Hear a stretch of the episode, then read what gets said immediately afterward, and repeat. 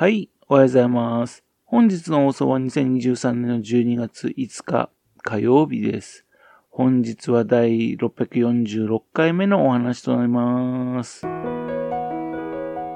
のチャンネルは福島県郡山市在住の特撮アニメ漫画大好き親父のぴょん吉が響きになったことをだらだら話をしていくという番組です。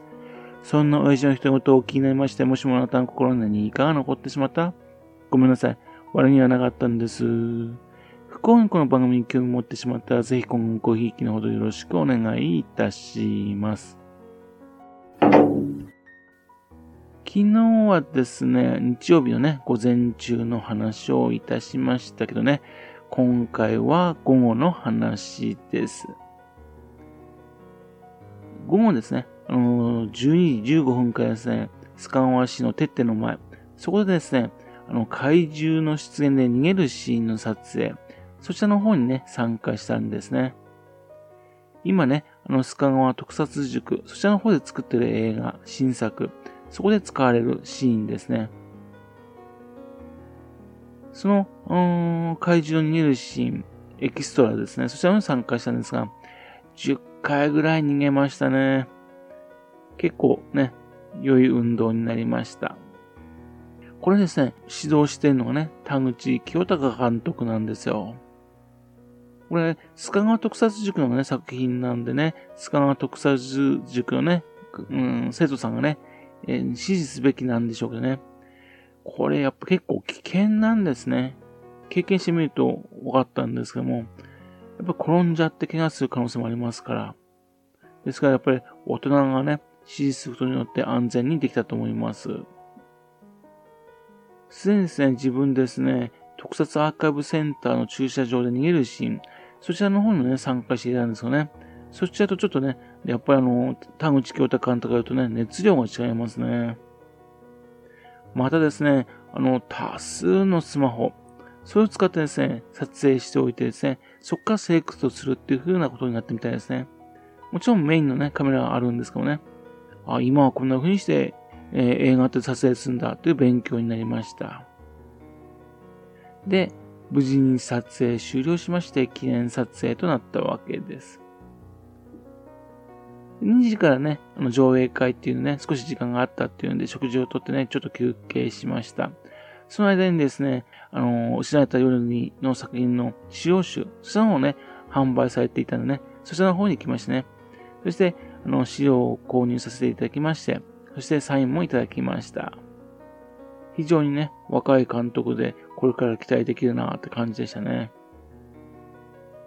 で、で、西川の上映会の前にね、あとダバイザーさんがいたんでね、あの、昨日の上映会にダバイザーさんがね、さ見ていてましたんで、その様子などをね、聞かせていただきました。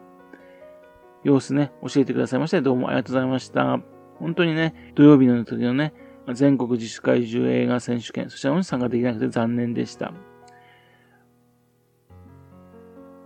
そしていよいよですね、佐藤康生監督の失われた4人の上映です。昨年の傑作戦、海なの時で、度肝を、度肝を抜かれたんですよね。怪獣映画ってやっぱり怪獣を楽しみにしてるところがありましてね、ストーリーはですね、おまけなところが多いんですよね。ところがですね、この監督、ストーリーの方もちゃんと作ってるんですよ。その映像のシーンがですね、あの、個人的な感想ですね。あの、岩井真二、岩井真二監督のね、かなり影響を受けてるなって感じなんですね。そう、あと、電柱だとか電車のアップだとかね、塚本慎也監督、安野秀明監督の、そういったものをね、加味されてる。っていうんで、かなりですね、自主制作映画、そこからプロになった人、その監督の作品について勉強してるなというふうに思ったんですね。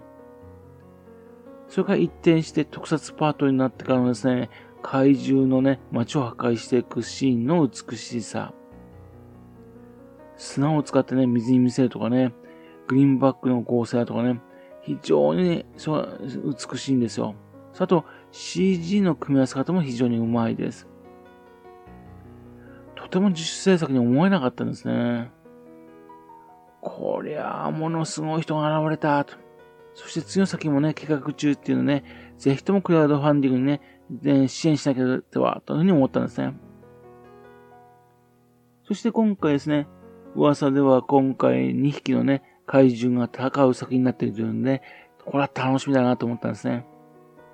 今回の怪獣はですね、あの、夜に綺麗に見える怪獣って感じでしたね。一作目はね、昼間に綺麗に見える怪獣でしたね。今回は夜に綺麗な感じで、一匹はですね、まあ、蝶をイメージしたような感じの非常に綺麗な、ね、そういった怪獣でした。そしてもう一匹の方はですね、これあの、宮崎駿監督のね、あの、大だらぼっちみたいな感じな、ね、あの、一匹目と全然路線が違うって感じのね、まがまがしい感じの怪獣、というか巨人ですかね。その怪獣対巨人の対決って感じなんですよ。これが戦うのかっていうのは非常に楽しみだったんですね。そして今回のストーリーの方ですね、前回より一歩も二歩も踏み出した感じなんですよ。前作はですね、共感できるんですよね。見てる側としては非常に共感できるんですが、自分ってことにね、うつうつとしているね、主人公が出てきましてね。